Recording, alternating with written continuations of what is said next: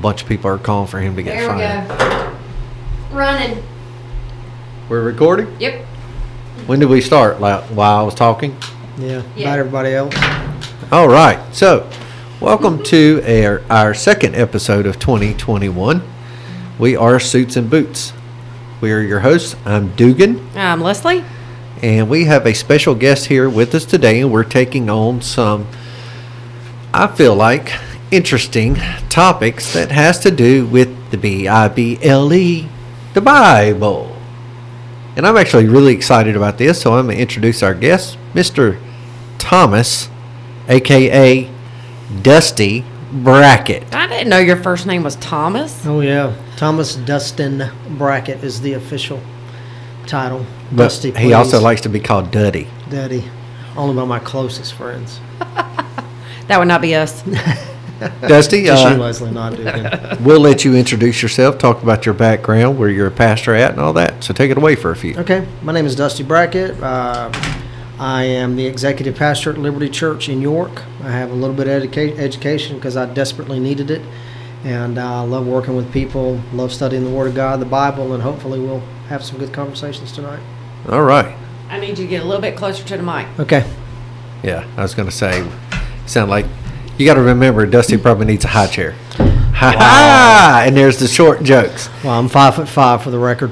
Anybody who knows Dusty knows he gets picked on about his height, but we love him. He's Never the gets only old. one that makes me feel tall. He Never is gets such a old. widow guy. All right. Real quick before we get started, let's knock out three of the sponsors. This drives my wife crazy. Short and sweet. Short and sweet. Hospitality Heating and Air. Your local Rock Hill Heating and Air professionals. Number two, Controlled Sites. They do, that's where you work, so say what they do. Erosion control. Out of, Clover, South Carolina. and then number three, Essential Surveillance. That is the business that I run. I do cameras. Sketchy. Yep. Cameras for businesses and homes. The home of no monthly fees or contracts. Mention that you heard it on the podcast, and I'll give you 10% off your purchase. AKA the camera guy. aka the camera guy. Promo code too tall. that's that's because we're called the whole podcast family is called Too Tall Media Group. Okay. All That was right. another short joke. No, no, no, no. It wasn't a short joke. I promise it wasn't. But it was really weird when the dog, because when we took Dusty in the house for him to meet Josh and Tabitha, uh, their Millie. dog, the Great Dane, Millie, kind of stood up on the gate, and she was taller than Dusty. By a good six or eight inches. Yeah. So, Dusty asked before we get started, what's the goal here? The goal here is to educate. We're not here to cause controversy. We realize controversy sells. And in today's time, media wants to cause division and create controversy because it's, it's clickbait. They want the views, they want the plays, they want the shares, they want the likes, the comments, and all that kind of stuff. What we want to do here is our goal is to educate. Even if we bring in people who don't necessarily share the same beliefs and opinions we do, we want to be able to sit down and talk about it, you know, and not have an argument, but see it from both sides. We asked you to come on because you talked about your education. You are probably one of the smartest individuals I know when it comes to the Bible. Thank you for setting the bar so high. I'll probably sound like an idiot the whole time. No, no. Just try not to use those big $10 words because I can't keep up with those. I have always been fascinated with your um, doctrine knowledge and the way you interpret things. Thank you. I mean, you ask you a question about where to find something, and you know exactly where to flip and go to it. Right. It always has fascinated me. How when you taught a class, um, what was that class? Uh, on the, word that you can't pronounce. Yeah, it's a. it was in, in in the old Sunday school building. Started with an H. I can't pronounce it either. Hermeneutics. Hermeneutics, Yes. something like that. Yeah. Didn't even know what that meant, but I went. Let's see what this is all about. And the way you could break it down and explain what the Bible was saying. You know, a lot of people, and this will be a topic that people will get in argument and fight about. Sorry if you hear a bunch of squeaking in the background. Yeah, be chair- still. I can't. I'm about to fall. People will argue. King James Version. Hmm. Only KJV. Hmm. Well, people will say, I can't understand the KJ, the, the King James Version. Do I read any other translation of the Bible? No. Do I condemn someone for doing it? No. But I read the King James Version and I come to people like you with your doctrine to translate it for me. Do you think that is a positive thing or a negative thing? I mean, I'm, I'm honored that you would feel comfortable enough to come to me, but that almost makes you dependent upon my interpretation. It almost makes me like your little pope. Well, not necessarily. So, how do I put this? There's words and and things used in the Bible that, yes, when you read it, the Bible will speak to you in your manner. That's what I tell people all the time. Right. They'll say the Bible. What does the Bible say about this, this, this, and this? It contradicts itself, so on and so forth. And I tell people all the time, you read it. You read the Bible and you let God speak to you. You read it, you're probably going to take verse Genesis 1 3 completely different than what I would take Genesis 1 3 and get a different meaning from it. And when I say a different meaning, a way to apply it to your life differently than than I would. I understand. But there are sections of the Bible that just don't make any sense to me. That's where you come into play. Well, I'd be lying if I say they all make sense to me, because they don't all make sense. But I think part of the issue is that people approach the Bible without understanding that the Bible has one core purpose, and everything else is peripheral or on the edge. The main purpose is to teach us about the redemption of God through Jesus Christ for humanity sometimes the Bible will mention things that fit that purpose. Sometimes it'll just mention things in passing without giving us any context or explanation. And it weirds us out because we don't know what he's talking about because we've missed the goal. The book of Revelation, for example, is the win of redemption, it is the end, the victory of redemption. But if you read the book of Revelation, there's all kinds of weird stuff that goes on mm-hmm. throughout there, and whoever you ask has their own interpretation of those things. Mm-hmm. But they fail to see that what God wants us to get through that is the Lamb, Jesus Christ. He overcomes, He wins in the end. Mm-hmm. How that gets from point A to point B, sometimes your guess is as good as mine because it's still future. Mm-hmm. And so it's speculation, and most of the time people use their speculation based upon their upbringing or the theology of the denomination they're part of mm-hmm. or their perspective on the Word of God. And at the end of the day, categorically, nobody knows for sure that their interpretation about the end times is correct. God speaks with authority about how to know Him, how to come to Him, what Christ did for us. Those things are all crystal clear. I like to say this, and I didn't, it's not original with me, but main things in the Bible are always plain things in the Bible. God mm-hmm. says it, He illustrates it, He restates it, He says it again, He illustrates it. Mm-hmm. But sometimes God says things, and they're not main, and so they're not plain. They're obscure. And we read our own human interpretation in it, and people come up with a thousand different interpretations for it, mm-hmm. and we argue about who's right. We don't know. It's funny you say that, and you're talking about, you know, the King James Version, the children's Bible that Cindy Ray has that she studies. Right. And bless her heart, she is so much more committed. That's probably not a good word to say committed, but Dedicated. More so than Dugan and I are. I mean, that baby will sit every night and read her Bible much, before she goes to bed. Just kidding. That was payback for the short joke, wasn't it? sure. But she does. I'll go in her room, tell her good night. She's sitting on her bed with her lamp on, reading her Bible. Good. And in the beginning, when she first started it, because she said, "I want to read it front to back." Okay. Mm. Instead of just picking a book to study at you know at a time, but she would have me sit down and read to her, and she'd say, "Okay, mommy, what does this mean?" And I would try to explain to her what it I felt like it meant to me. Right. And then I would say, "Okay, well, what do, what do you think? What'd you get out of it?" Totally on the other side of the ballpark. Sure. Mm-hmm. But it made sense. She was probably right. she could- you were wrong. Probably. Because she would, you know, explain to me how, what she got out of it, and I could see her getting that out of it, but that ain't what I got out of it.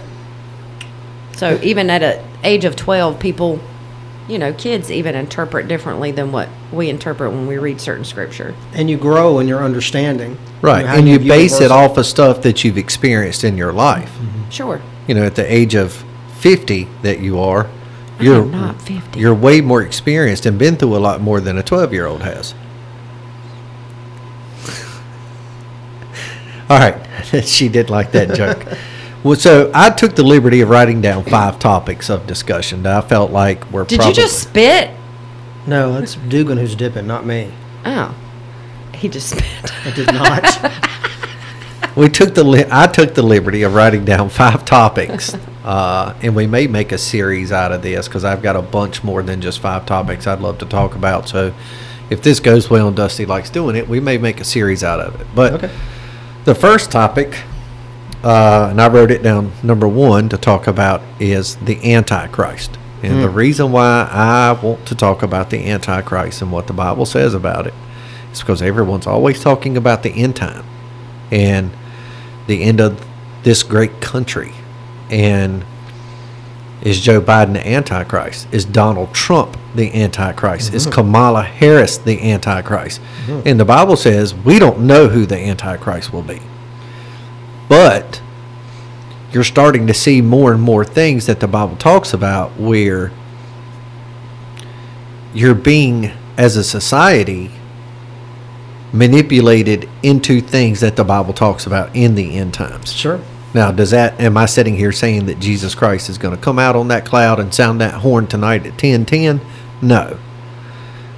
But when you sit back and you look at it, yes, the world's getting worse. And that, and the Bible says the world's going to get worse. Mm-hmm. But I also see people talk about, and I called you one time about this, the Antichrist. When does he come? Because I see people sharing stuff on social media saying the Antichrist is coming. He's here. Who is he? Is he Donald Trump? Is he so and so? I called you and I asked you what I say. Point blank, you just asked me what I thought about all that. Right. I asked, does the Antichrist, does the Bible say the Antichrist comes before or after Oh, yeah, the right. rapture? Yeah. And your response to me was, depends on Your theology. your yeah. theology. That's right. What you have to understand is that because we're human beings, we read our preferences and we interpret the Bible differently. That's why there's denominations because they interpret the Bible differently. Some of them, the differences are subtle and minor. Some of them are major, major. The difference between a Presbyterian and a Methodist is miles apart in theology. The way One of, hey, I tell you what the difference is. what? One of them will speak to each other at the liquor store, and the other one won't. Maybe so. and so, so we carry that core theology of redemption into our interpretation. It's a ten dollar word, but I'll tell you of eschatology. And eschatology is, is just the study of last things. The book of Daniel, the book of Revelation, uh, First, Second Thessalonians. These books are core books about what's going to happen in the end. First Corinthians fifteen. So we carry that in. So when I talk to you about the last days, there are a million people who might listen to this, and you'll have a million different opinions because the Presbyterian sees the end times differently than the Methodist does, the Baptist does. Uh, so, so I can't be dogmatic, black and white about some of it because I don't know, but I can tell you how we interpret the scripture, the position that I hold, and it's not without study. I have studied it, but there are people who disagree with me, and lots of books have been written about it. And the reason why there's so much disagreement is because, candidly, nobody knows for sure. We just know what the Bible teaches, and you still got to interpret it. But it's not main. The main point is Jesus is coming back. You better be ready. But when does it all happen? Who's the Antichrist? All of these things. We want to know because human beings are drawn to those things the spectacular, the, the eerie, the weird. We, we want to know all about that. Is it a man? Is it a woman? Is he Right. attractive? So, what we can kind of generally pick up from in Scripture, and once again, people will disagree with me, but he is a man. It's a man. He there seems to be some indication that he possibly could be part Jewish, and it seems he is of European origin. That rules out Donald Trump. It does. Uh, can I just speak on this? And I'm not shooting at you or anybody else, but Americans tend to read America and our Western viewpoint into Scripture, and it, it's almost hilarious that you know. Uh, America didn't exist back then. no, and there doesn't seem to be any, any indication, if you read the book of Revelation, Revelation, that America exists in the book of Revelation. At, at the end. Yeah, it doesn't seem to. And so, but but we look at everything like you know uh, whether you're a Democrat or Republican, the other side's the enemy. You know, Donald Trump is the Antichrist or Donald Trump is the Savior. I, I know people on both sides of that, mm-hmm. and and then you flip it around with the other side, other party, and it's the same thing. I read a post the other day where somebody took a picture of Vice President Harris in a purple dress and quoted the verse out of Revelation about how the great whore in the book of Revelation will be clothed in purple and decked with jewels, and she was wearing a pearl necklace or something like that. That's just the stupidest things that Christian put Christians put on social media. Like, oh, hey, this is the end time. Look, she's, she's And the they wonder why people say they don't want to come to church. Yeah, and candidly, candidly, I don't know who the Antichrist is. I don't. Here's what I do know. Jesus said he's coming back. He's going to win in the end. It's going to get bad before it gets better, but it is going to get better. And until then, I need to be busy about my father's business. And my father's business for me is to be one of the pastors at Liberty Church and get my stuff done and be living like Jesus can find me busy when he comes back and I don't have to be ashamed. Outside of that, what can I do? How can I influence people other than giving them the gospel? That's how I affect the end times. But as far as who it is, when it is, and these things, I don't know. I don't know. I just know who wins. Now, do you believe, and this is you personally, Okay? the Antichrist will be before or after the rapture? The official position of Liberty Church is called the pre tribulation position that Christ will return before the tribulation and the Antichrist is revealed after that. Okay. All right? That's Liberty's official position. Okay. You got any questions about about the Antichrist, honey? Because you're not saying a whole lot, and I'm just trying not to fall out of my chair. It's close. I mean, I I don't know that I believe in Antichrist. I believe that God's coming to return and take us to, back to paradise.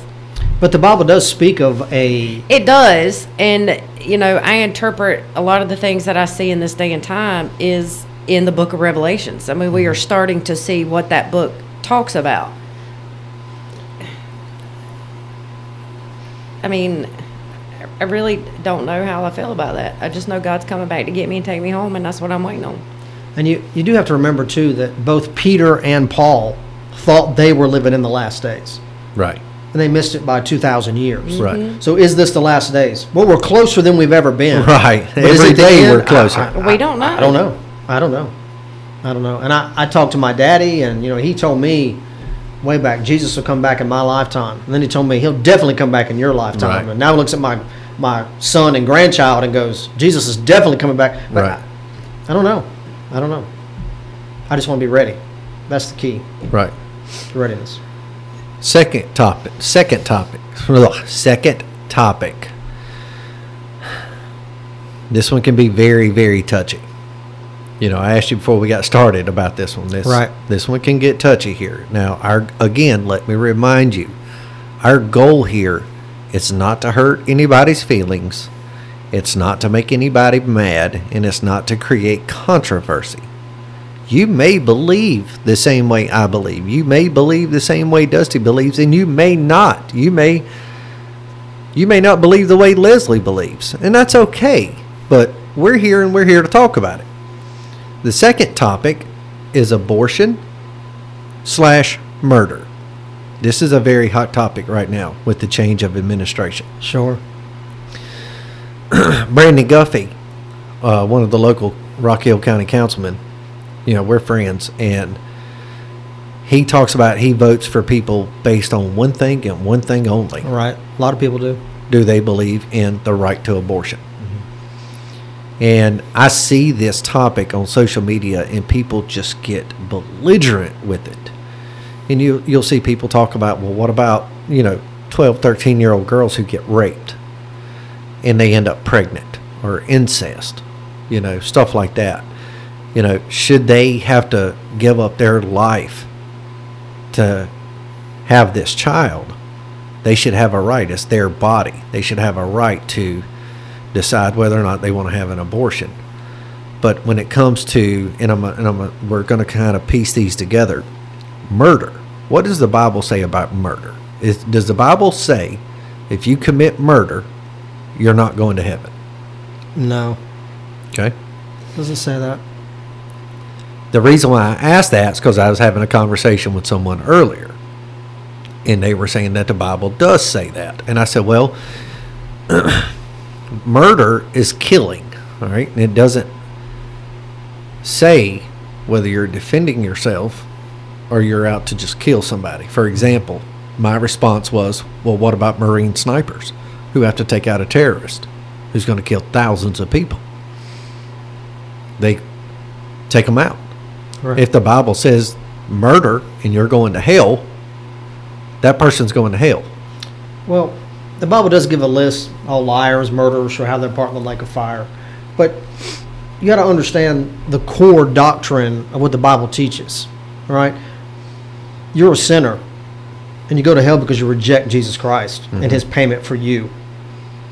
So if I've killed somebody and I accept Christ as my Savior or I get forgiveness and my heart is cleansed, I go to heaven based upon the righteousness of Jesus. Not my goodness, not my badness. That's not what puts me in or out. It's mm-hmm. my rejection or acceptance of what Christ has done for me. Mm-hmm. So, will there be murderers in heaven? Absolutely. Paul was a murderer before he knew Christ. Mm-hmm. Will there be murderers in hell? Absolutely. But not because they were murderers, but because they rejected Jesus Christ. And the your example of the Marine sniper and things like that, there is a difference in me taking a life, not in self defense, but just in my anger, my, mm-hmm. my, my lust, whatever the case, and defending my family and home and livelihood. And you mm-hmm. see that in the Old Testament. Because if murder put people into hell, why would God tell the children of Israel, go into that town and wipe them out because of their rebellion against God? He would be mm-hmm. contradicting his own law, where he said in the Ten Commandments, Thou shalt not kill. And the word kill there is the idea of murder. And so, if I'm taking a life, no justification for taking that life, and I'm taking the law into my own hands, I'm guilty of murder. Does not condemn me to hell necessarily. That rests in my relationship with Jesus Christ. But it's just the evidence of the fact that I'm a sinner, and that sinner has sin has been manifested in my taking a life. Marine sniper, though, he's fighting for his country, whatever that country may be, just or unjust. He's in obedience to the commands of the nation that he's under, just like in the Old mm-hmm. Testament where God told those soldiers to go in. It's not the same thing. It's apples and oranges, mm-hmm. at least the way I interpret it. How does that tie into abortion, though? That's the question. because if you would have come back and said, the Bible says, Thou shalt not kill, and if you break one of the Ten Commandments, you're going to die and go to hell. Well, what about 12 year old Right. who had an abortion because she was raped? See, I, I think that's a misunderstanding of what the commandments are for. It's not if you break a commandment, you go to hell, because there's no person alive who's not broken Right. a commandment. And James, the book of James says if you break one, you've broken all of them. It's a chain. If you break one, the whole thing collapses. And so um, the law, the Ten Commandments are given to show us you can't keep the law. That's why we need Christ. That's why Christ offered his life for us. And the law, the book of Galatians says, drives us to Jesus because we realize I can't keep it. The goal is to try our best Well, to keep the laws. but that But failure. we're not going to. You're not. And when I have possessed Christ within me, He grants me the power to live a life of improving holiness because He works through me and makes me a better man mm-hmm. and a better woman. But what if a 12 year old has an abortion? What's your opinion? When I when when when you when you ask me that question, we have a daughter who's 12. Okay. and I it it makes me sick to my stom- stomach to think something happening to her, Sure. whether she make a bad decision or somebody takes advantage of her. Right. I would I wouldn't want her to. I would I would take that child in and raise that child. I personally, this is my personal stance. I feel like no. The answer is no. I don't. I, I don't think a person needs to have an abortion. I just don't. Do you, And I'm not saying I'm right or I'm wrong. in that circumstance or just across the board, you don't think there's any room for abortion? No, I don't. I don't think there's I don't think there's ever a need for it. I think there's too many options. I realize adopting children and stuff like that, people talk about how hard that process is. People will also throw up the fact, well, what if, you know, they don't have an abortion, that child goes into custody of The state. huh? The state. the state, they're subject to things, then they go to an adopting family and they're molested and stuff like mm-hmm. that. People will always say, well, what if, what if, what if? And there's always stories like that. Right. Back it up, yeah. I back, all right, so I back it up with, and, and here's why I guess you could kind of say I feel the way I do. A few years ago, I found out I was adopted. Remember that. And when you find that out, and and your birth mom, when you talk to her, and she says, "Listen, this was back in the '70s in the deep South, the Bible Belt. Having a child out of wedlock at the age of 17 was a no-no." That's true. She said, "I had two options: adoption or abortion." And then I think, what if she would have had the abortion? Now, of course, if she had the abortion, I'm not going to be around. No, I'm not think, thinking that I've made this world this so much better by me being here. But then I think about my wife. I think about my kids. I think about my friends. I think about my church. I just think there's too much possibility of good to come out of everything And everyone. in everyone. Right. That's right. Ain't nothing good come out of you. Sydney. That was a joke. We was having a serious conversation. No, because she's just like him. Sorry. I had to lighten it up a little know, bit. but no, I don't. I, I, I don't feel like there's ever a need for abortion. That's me personally. Do you think it should be illegal? That's a good question. And that is the crux of the whole argument. That it that it is. Yeah. That comes down to my personal belief Right. and with define illegal. Like, should a person go to jail if they have an abortion, or it should be illegal? They don't even have the option to. I was referring to the latter. Do you believe they shouldn't should never even be offered that option?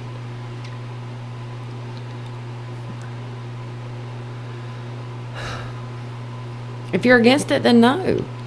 I mean, I I mean, mean, that's I- an easy answer. Yeah, I, I mean, I, I'm against it. So uh, Okay. my answer is no. Okay. And Now, I know where again, you're coming from. and I'm not saying I'm right or I'm wrong. I'm saying that's my personal belief. and I understand that. And I I was raised that way. Um, most conservative Christians take that position. Um, some give some leeway for the life of the mother, or in extreme circumstances and things like that. But most always conservative Christians are opposed to selective abortion. You know, the child has a disease, or it's not the sex, the gender we want it to be, or whatever the case may be, or it's inconvenient, and so therefore we take the we take the life. But all of it is rooted in how you value life mm-hmm. and what the Bible says about the value of life. Now, I'm going to be 100% honest with you, and there probably some probably be people if they're from Liberty and they hear me say this will take it further than I mean for them to. But to look at the Bible and say where are the verses that talk about abortion or even the value that God places upon an unborn child, it's really limited the Bible's not super clear about it. There are verses where God tells Jeremiah, you know, before I formed you in the womb, I knew you, I called you. But that's speaking more about God's foreknowledge of what Jeremiah was going to do, not the value of an unborn child. But there's a place in the Old Testament that says that, you know, if a man attacks a pregnant woman and the baby dies, but the mama lives, he'll pay the daddy whatever the dad asks. But if the mama dies, he has to pay life for life. And depends on how you interpret that verse, and there are some varying interpretations, and people can study it for their own. It seems to indicate a little bit that, at least in the Old Testament economy, that the life of an unborn child did not carry the same weight as a person currently living. Now, in no stretch of the imagination does that mean a mama has a right to kill her baby anytime she wants to. But when I'm dogmatic based upon the Bible, and the Bible's not dogmatic, I, I'm not left with a lot of room to work with. What I do have is this: Thou shalt not kill, and I believe the baby is life. Where do you begin that life? Most conservative Christians begin it at conception. All right, but there are varying stages where that goes through, and people argue about it, and that's why I don't think it'll ever be settled. But should it be the core issue and litmus test of everything we fight for and believe in? I, I'm not quite that strong. That's not the only way I vote. Now, most everybody I vote for carries a pro-life, you know, mm-hmm. tag, but sometimes I think that clouds the issue a little bit mm-hmm. because whether or not we have abortion in our country, and I wish that we did not, I wish it was that was that's a stain upon us. The main goal is what needs to happen to the individual who has an abortion. They need to know Christ. They get their life. They need to get saved. They get changed. They Make sure they're going to heaven when they die. And the flip side, if there is a good side to abortion, if there is, is this fact that I believe the Bible teaches indirectly, at least, that babies who are not born, who die, are in the presence of Jesus mm-hmm. immediately. And so that avoids all of the struggle and heartache and loss of life that they would have experienced. It's not a justification of abortion, but if you're trying to find something good in a bad situation, that's at least one element of it. Okay. You want to add anything before we go on to the next topic? 'Cause I feel like we're doing all the talking here. Well, it's that abortion and it's difficult. It, it is very difficult. and it's sometimes we we get so wrapped up in the theology of the right of life and everything that we take the human element out of it. What do I tell the mother who's struggling with a child who is who was raped or in a bad situation or, or born with a terrible disease or her life is at risk? And I've asked my own wife, you know, if you knew that giving birth to this child would kill you, do you want me to kill the baby or, or and Anna always says, I'll die. take my life. Let the baby live. Let the baby live. And uh, I guess maybe that's a mother thing because you echo that, Leslie, and uh, you know I can see it. So, but if you take the human element out of it, sometimes we're just a little bit too calloused about. It's always wrong. It's, it's always a sin. You're good. You're a murderer. Well, when I say so, let's let's talk about that for just a second more. When I when I say I'm not for it, Mm-hmm. I'm not looking at somebody and condemning it. Right. I'm not looking at somebody that had an abortion and going, "You had an abortion. You're dying. You're going to hell. You're a murderer." So on and so forth. I look at it, and I'm sad Yeah. because I share that with you. I think of what could have been. Yeah. instead of oh my god i can't believe you did that i hate your guts you're dying you're going to hell and so on and so forth it's more of i'm hurt and i hurt for you number one because you were forced to be in that situation or you were put in that situation Yeah. and you had to make that decision Yeah. i couldn't imagine ever number one giving birth but number 2 I'm with you. having to make a decision Yeah. Well, see, that's the human side that I'm talking about. Sometimes we just get so busy screaming at each other that we forget that these are human beings involved. And maybe instead of just being always so black and white, sit down and hear the pain and the struggle. And maybe the answer, and I don't believe it is, is, is to kill the child, but maybe there's other answers that we can talk about. But you can't talk about any of it if you're not listening. right If you're just yelling. right And uh, that debate over abortion has turned into just yelling. I'm afraid. Everything, And, uh, the debate period on everything nowadays is turned in, into yelling. yeah, and it- behind that's broken children, broken mothers, and they need Christ. Mm-hmm. And I'm supposed to show them the love of Christ. How do I do that and be consistent with my positions on these things? And sometimes it's a struggle. The next topic is, uh, it kind of plays back into the first topic where we were talking about the Antichrist, and I asked you what the Bible says, and you said the Presbyterian and the Methodist and so on and so forth. Our next topic is denominations. Okay. All right. You drive down Highway 324. All right. When we leave on Sunday mornings to come to church in York, we drive from Once Rock a Hill. month. I've, I've been working. I'm teasing. It's a 30 minute ride. Yeah. During that 30 minute ride, we will pass seven, eight churches. Mm-hmm. And every one of them is a different denomination. Right. We will pass a Methodist, We're Presbyterian, Church of Seven- God. Church of God, Seven Day Adventist, King's uh, uh, Jehovah Witnesses. Mhm. There's a Jehovah's Witness church from Liberty, what four miles, five miles away. Not even. yeah. Not. It's not even a half a mile. Yeah, maybe. it's right down the road. Yeah. It's where did denominations come from? Because in the Bible, I, okay, I don't know the Bible like you do, so this is where you come into play. okay. I've never read in the Bible where there is a denomination. The only time I've ever heard a denomination term mentioned is in reference to John the Baptist. Okay. But that's not because he was a, don- a denomination. So let's you educate us on that. Okay. Well, the term John the Baptist means John the Baptizer.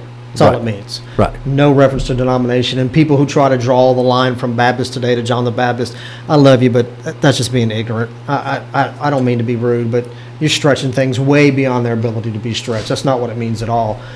Denominations originate in the fact that people interpret Scripture and parts of Scripture in different ways, and it helps identify which side of the fence you're on. Because people are tribal.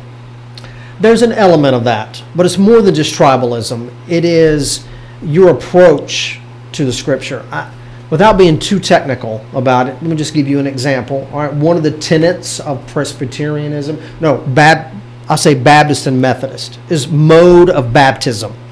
We believe that after you get saved, you make a public profession of salvation, and that public profession is demonstrated in baptism. Baptism. All right? Baptists believe that in the Bible it teaches baptism by immersion. In other words, putting you all the way under the water.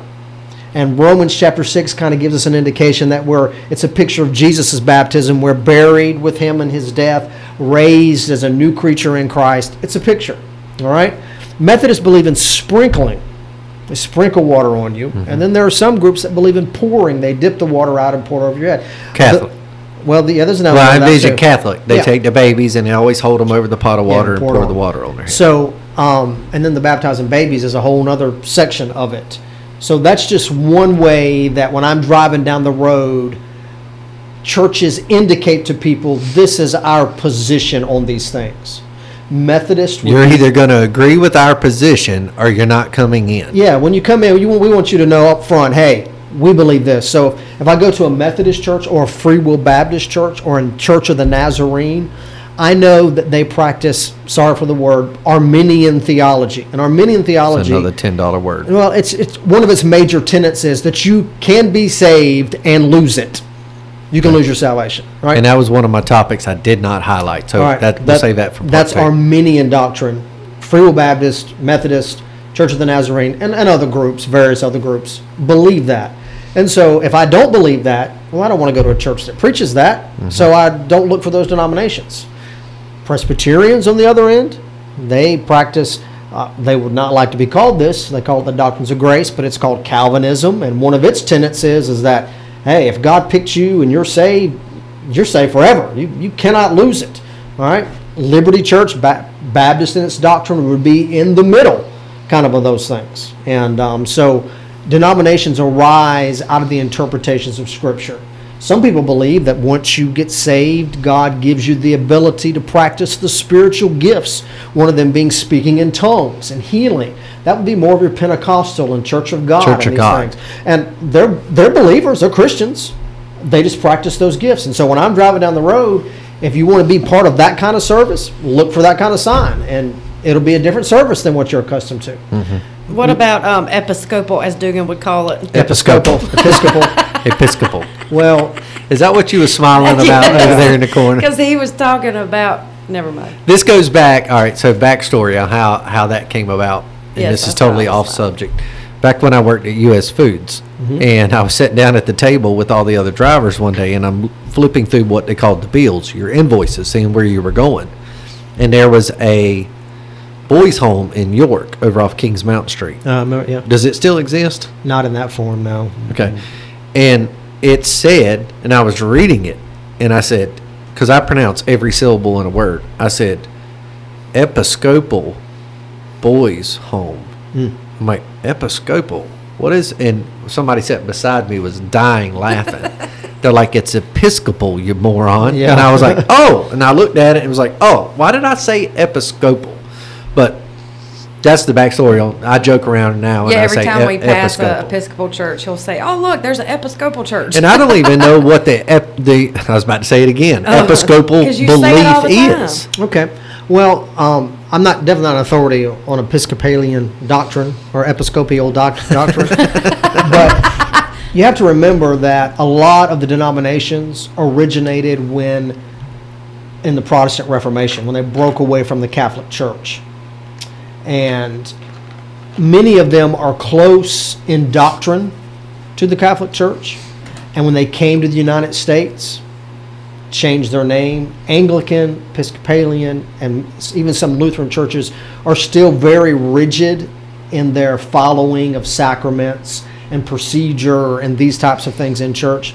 And as a general rule, and I'm speaking very generally, I don't know your audience, they tend to focus. We don't have one. you know, they tend to focus more on good works and morality more than trusting in Christ as your Savior because you're a lost sinner. Mm-hmm. All right, be a good person, live a good life, be a good citizen.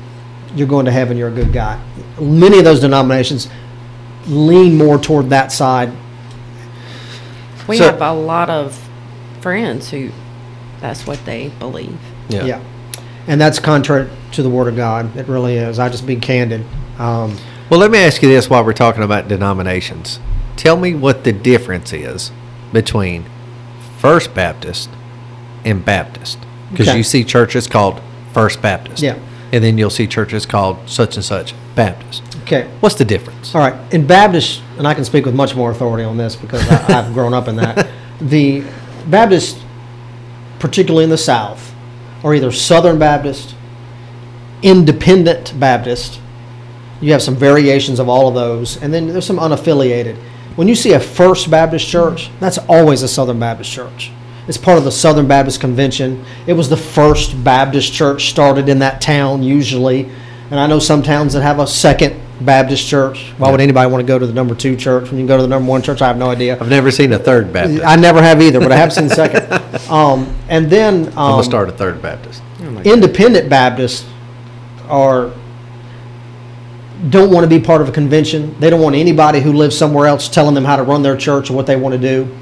And so that's why they call themselves independent Baptists. And Some that's of the way I understood it. First Baptist meant a lot of committees. Well, it's just their their nature of church governance. But the first part means it was just the first Baptist church in that town, uh-huh. and that's usually almost always a Southern Baptist church in the convention. Independent Baptist churches are not in the convention. Not all independent Baptist churches put independent in their name, but some do. Mm-hmm. Liberty, when I first came to Liberty, was Liberty Baptist Church, and they were independent Baptist. But sometimes those uh, monikers, those names, pigeonhole you in places that you're not. Mm-hmm. You're not. And because there are so many variations of Baptist, that just because it says Baptist now does not mean you understand what you're getting into when you come in there. Mm-hmm. And there are some Baptists that we don't want to be affiliated with, even in the same name, that we dropped it. And now we're just called Liberty Church. And we would rather you come inside and find out what we believe rather than judging us by the sign when you drive by. Mm-hmm. We didn't change anything we believed. We just said, hey, we're a church, follows Jesus Christ. Oh, I got a We phone the call the day after the word Baptist was removed from the road sign. Yeah. From I took it off someone who torch. does not even go to church here. Yeah. Dugan, got a question for you there, buddy. Y'all not Baptist anymore? Uh, wha- Yeah. What? I saw y'all took the word Baptist off the sign. Uh, okay. Well, you're part of the leadership committee. Can you not tell me if y'all are not Baptist anymore?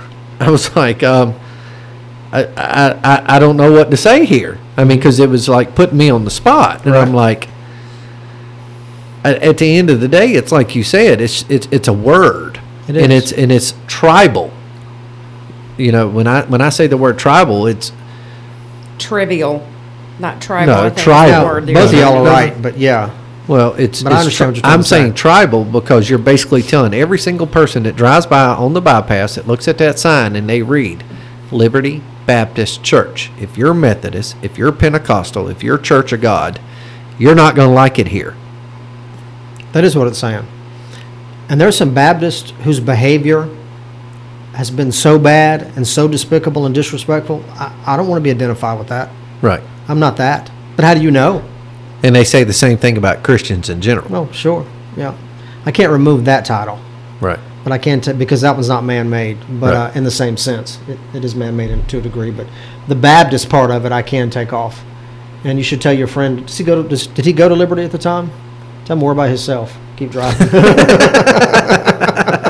If you want to know, come in. yeah, exactly. Sunday mornings at Nine thirty and eleven. 9.30 Yep. and 11. Well, our doctrine didn't change, and if you read our, our core core beliefs, we're Baptist all the way through it, no change. Mm-hmm. And uh, but once again, come in and find out. Don't Well, judge just for the that. record, I was saved and baptized at First Baptist Church. I don't know if that counts or not. Yeah. I have checked check the records. That's records. a bad example. Yeah. The one in Clover. oh, oh, then Oh. that's definitely sketchy. I was We- baptized by Mr. we uh, get, we get to the Dave pearly Stanley. gates, I'll be like, I don't know her. No, Yeah. I'm just playing. Yeah, Leslie, who? I, mm, Hmm. no. We share the same last name. Last name? I don't mean that. I'm just playing, honey. I love you very, very My much. last name's only your last name because of a piece of paper I signed. What does That's it. that? What is that supposed to even mean? Hmm. Just saying. I didn't have to take your last name. When we got married, I could have stayed my gardener. Point number four: bossy wives. Right. Yeah. Point number four. All right. So moving on. Subject number four: suicide. You will hear people, and I've heard this in the past, say, if you commit suicide, you're not going to heaven. And I know people who's committed suicide. Mm-hmm. Do I know if they were saved or not? I don't know. Ultimately, we don't know. Right. Were they a good person? Yes. Well, I see them in heaven if they were saved and they committed suicide. Okay, that's a fair question, and I will not deny that I've gotten asked that a lot. Uh, early church Catholic doctrine taught that suicide would put you in hell because you don't have the opportunity to confess that sin because you murdered yourself, you killed somebody, and you couldn't confess it. But let me ask you this: Let's say I'm driving down the road, a smoking hot girl walks by, and while I'm craning my neck, looking at her inappropriately, I get in a wreck and I die. Did I have time to confess that sin? No. Where do I go? Depends on if you're saved or not. Okay, that is the core. Why do I go to heaven? If I go to heaven because all my sins are confessed, well, then y'all better be real careful that y'all got time before you die to get it right. Right. That's not why I go to heaven. I go to heaven because Jesus' perfect sacrifice for me took my place and guarantees me a spot in heaven. I confess sin now to restore the relationship with Christ, not to get me in. I'm in based on Him, not on me. And so, if a Christian, and I know some Christians, some preachers, who have got so dark, so low, so messed up in their mind that they took their life, did they go to heaven? They go to heaven because of Christ because they trusted him as their savior. Now, will he have to talk to them about that issue? Of course he will. But they're children of God. And even if my son did something terrible, he can't change the fact that he's my son. Mm-hmm. Can't violate that. And suicide is horrible and terrible. It is. But just because you commit suicide don't send you to hell. You go to hell for rejecting Christ. Well, in today's time, in today's cancel culture and everything else that's going on, suicide rate is at an all-time high. sure it is. It's through the roof, They need Jesus. especially children and mm-hmm. teenagers. Yeah.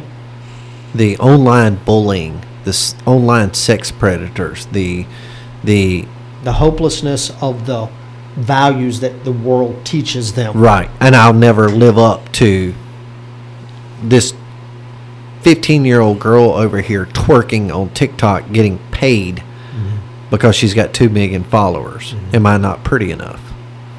You know, am I as pretty as her because she's got a thousand followers and I have 10? Mm-hmm. Her video had 50 million likes. My video had 4 mm-hmm. And it plants that doubt in their mind. You know, and I joke around and say this all the time we talked about the Antichrist earlier. I believe social media is darn near the Antichrist. Sure. I believe social media is absolutely destroying this world. Mm-hmm. And it goes back to, you know, we joke around, and I made a video about it on social media about uh, how our grandparents said that computers was going to ruin the world. Sure. Guess what? it is. Yeah. Because that's what social media is. Sure. Our computers are no longer these these huge desktop stations. They're now these little handheld devices Yeah. that we spend the bulk of our day on in how we judge how we're living our life because we're looking at how other people are doing it on social media. Right. And then we get depressed and we start thinking we're never going to be good enough, especially the the younger generation. They they they're growing up in a time when with us, we knew what life was like without social media. Right. They don't. They know life as how they see it now. Right. Perception is reality. Right. And I was doing some research and I don't remember what it was, but it was talking about how since the inception of social media, suicide is at an all time high. Right.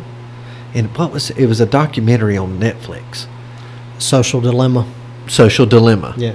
You saw it. Did you watch it? Yeah, like last week. Yeah. And I agree with it. yeah. You know, it just makes sense. And a lot of parents that have lost their children to suicide are probably torn if their parents and their grandparents told them if you commit suicide, you don't go to heaven. Right. So that's why I wanted to talk about it. Well, it's fair. And if there is anything that I can do that keeps me out of heaven, then heaven is won by my works. And if it's won by my works, I'm in a hopeless position because I can't be good enough to get in. I can't. Now, people say, oh, you mean you, you can molest a child and still go to heaven? Well, I believe if Christ is in your heart, You're not going to want to molest you're a not child. Christian. People are capable of doing anything, but there's a check in me that keeps me from from expressing the the darkest parts of our Mm-hmm. sin nature. And um, I believe that Christ in you changes you, makes Mm-hmm. you a different man, a better man, a better woman. Um, and You put off the old man. yeah, and that's the basis of how I get to heaven. And so, even if a person commits suicide, if they knew Christ, I'm sorry they got in that position. I wish they'd talked to somebody. I wish we could have helped them. And Jesus will talk to them when they get there and work it all out. But they're still His child. They're still His child, and they're in heaven. And I know a lot of broken families can't wait till they can see their relatives again and figure out why they got to where they were. A lot of pain. All right. Our last topic agnostic and atheism. You, as a, a, a pastor, a preacher, Right. man of God, a man of the cloth, whatever it is, all the terminology and all that. I hate all those, but yeah. I'm sure you get this. I would imagine this is probably the number one thing. yeah. How do you, if you were to sit down at a table across from someone, agnostic, all right, so first of all, agnostic and atheism is two separate things. Right.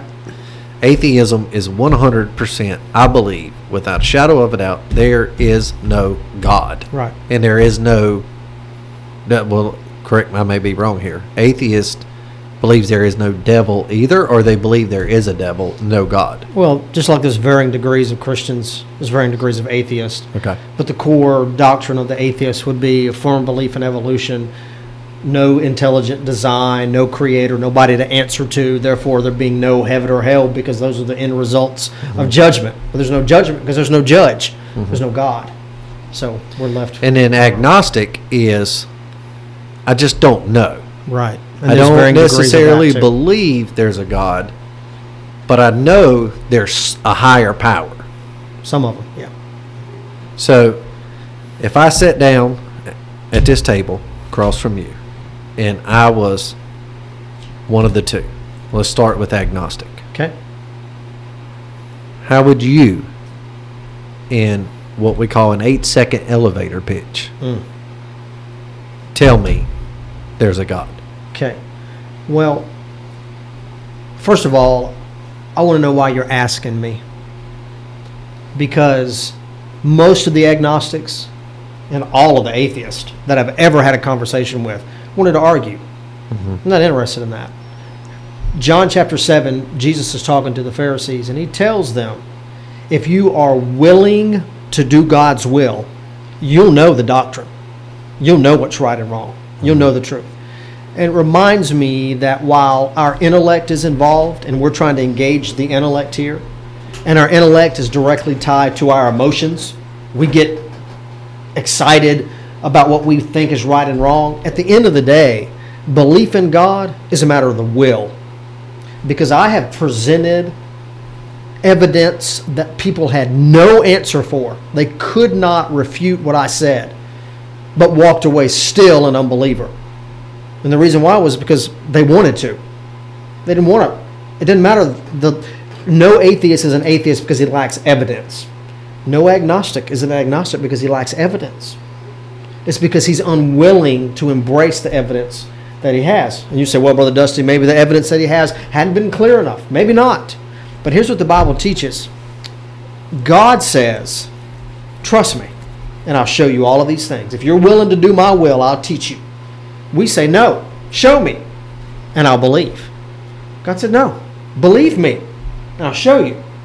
And it's the, it's the element of faith. And the agnostic is not willing to place his faith in something he cannot fully understand. And because he won't place his faith in it, he will never fully understand it.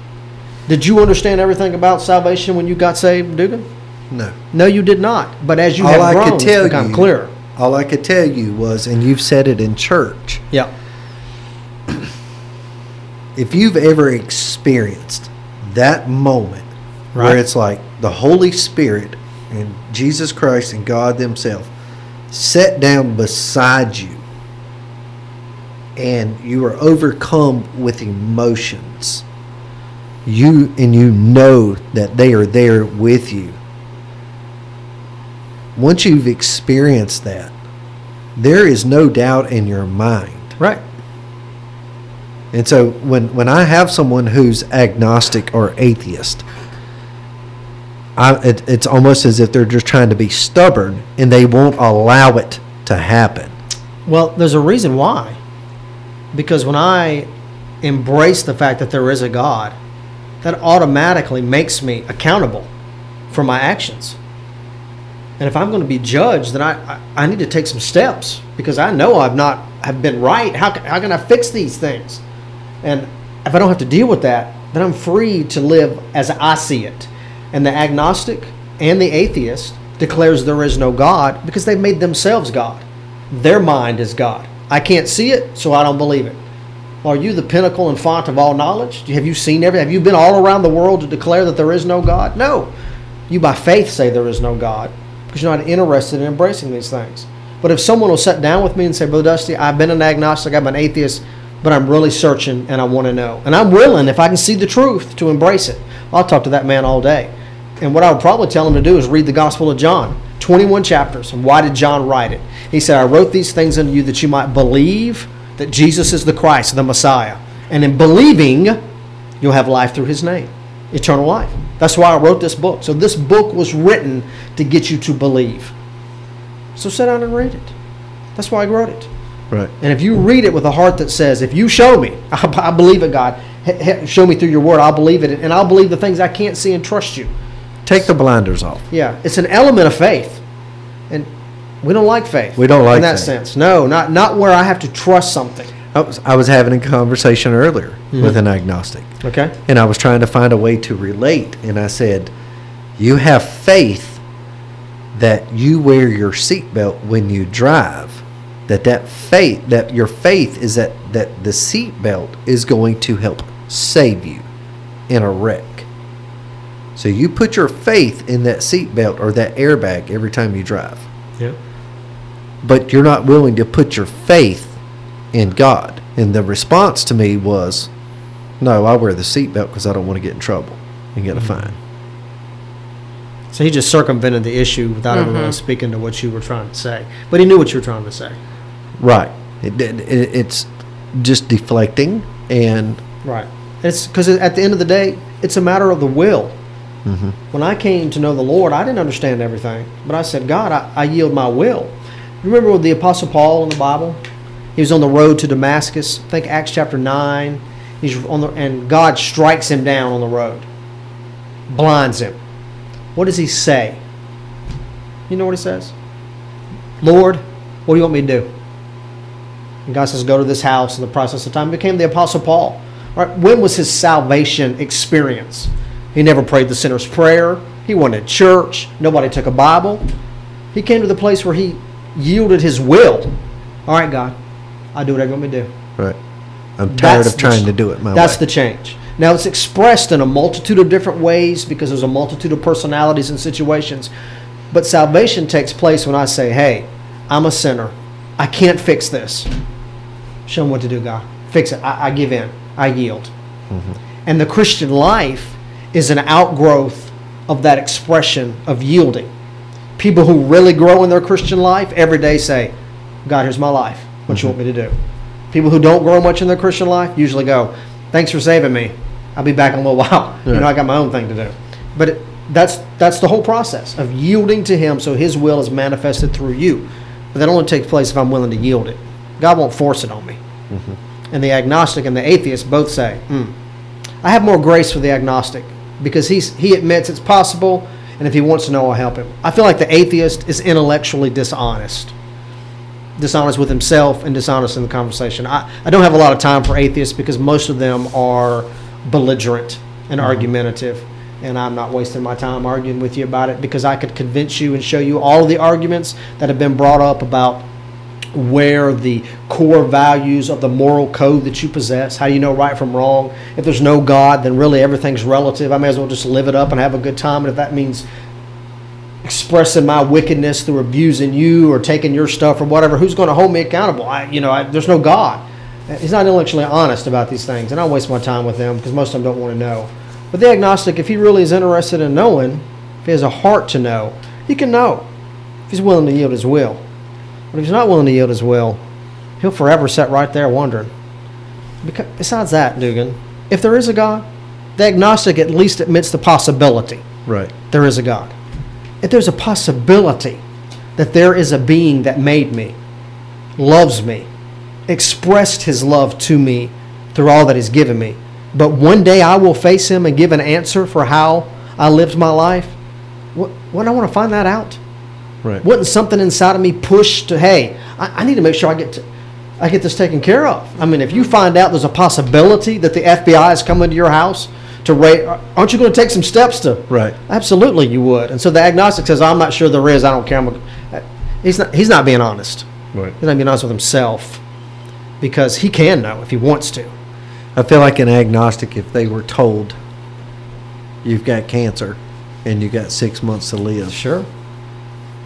An agnostic would be more willing to, okay, I've put this off long enough. I've said that I don't necessarily say there's not one, but I got six months.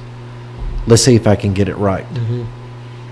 Whereas an atheist would be like, well, if I got six months to live, then I just need to party it up. Yeah, if he's a true atheist for sure. Right. But I, you know, I, no one comes to God without questions.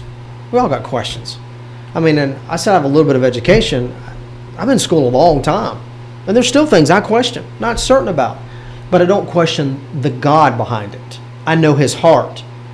The lack of understanding is on my side, mm-hmm. not God's side, and I embrace His goodness and put faith in His goodness, even when it doesn't make sense in my experience because I trust the fact that one day I'll see it like he can see it, and I'll recognize that what was confusion to me was not confusion to him, Right.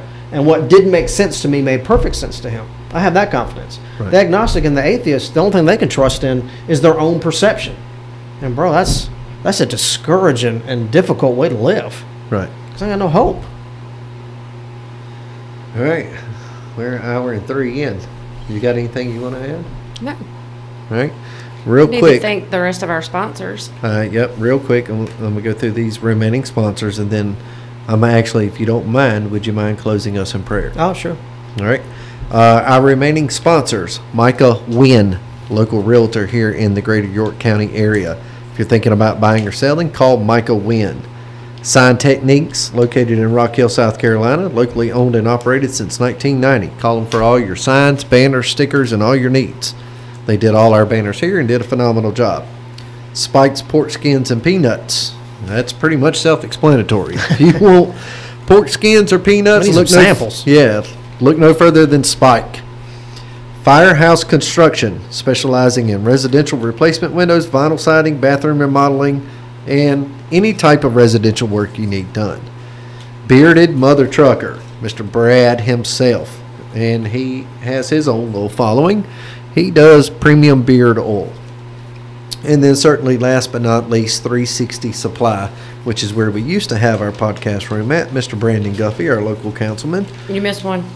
Our newest Oh, sponsor, Haven uh, Miller uh, with State Farm Insurance. Somebody's got to write her on this piece of paper. Haven Miller. That Miller, needs to be you because that's your piece of paper. You wrote them all down on. Haven Miller State Farm agent out of Rock Hill, South Carolina, 140 East Main Street, Suite 220.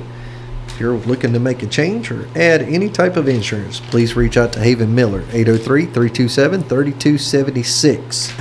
I tell you, I enjoyed this one. I've had some favorites, but I like this one. And I and, and if you're willing, I'd like to do some more topics with you. Okay, I'll come back. Same price. Same price. Same Good deal. All right, uh, Dusty, if you will, close us in prayer. Sure. Dear God, thank you so much for loving us, caring about us, giving us this, this venue uh, to discuss things in a way that is civil and uh, leads us to a greater understanding. Lord, whoever's listening to this, Father, help them to understand that I, I'm not an authority on anything, but that they might come to know Jesus Christ and what He did for them as an expression of your love for us. And these things over which we disagree or discuss and talk about, God, give us wisdom, give us understanding, but most of all, give us the love of Jesus. And may it come out of everything that we do. And we ask it in His name with thanksgiving. Amen. Amen. Amen.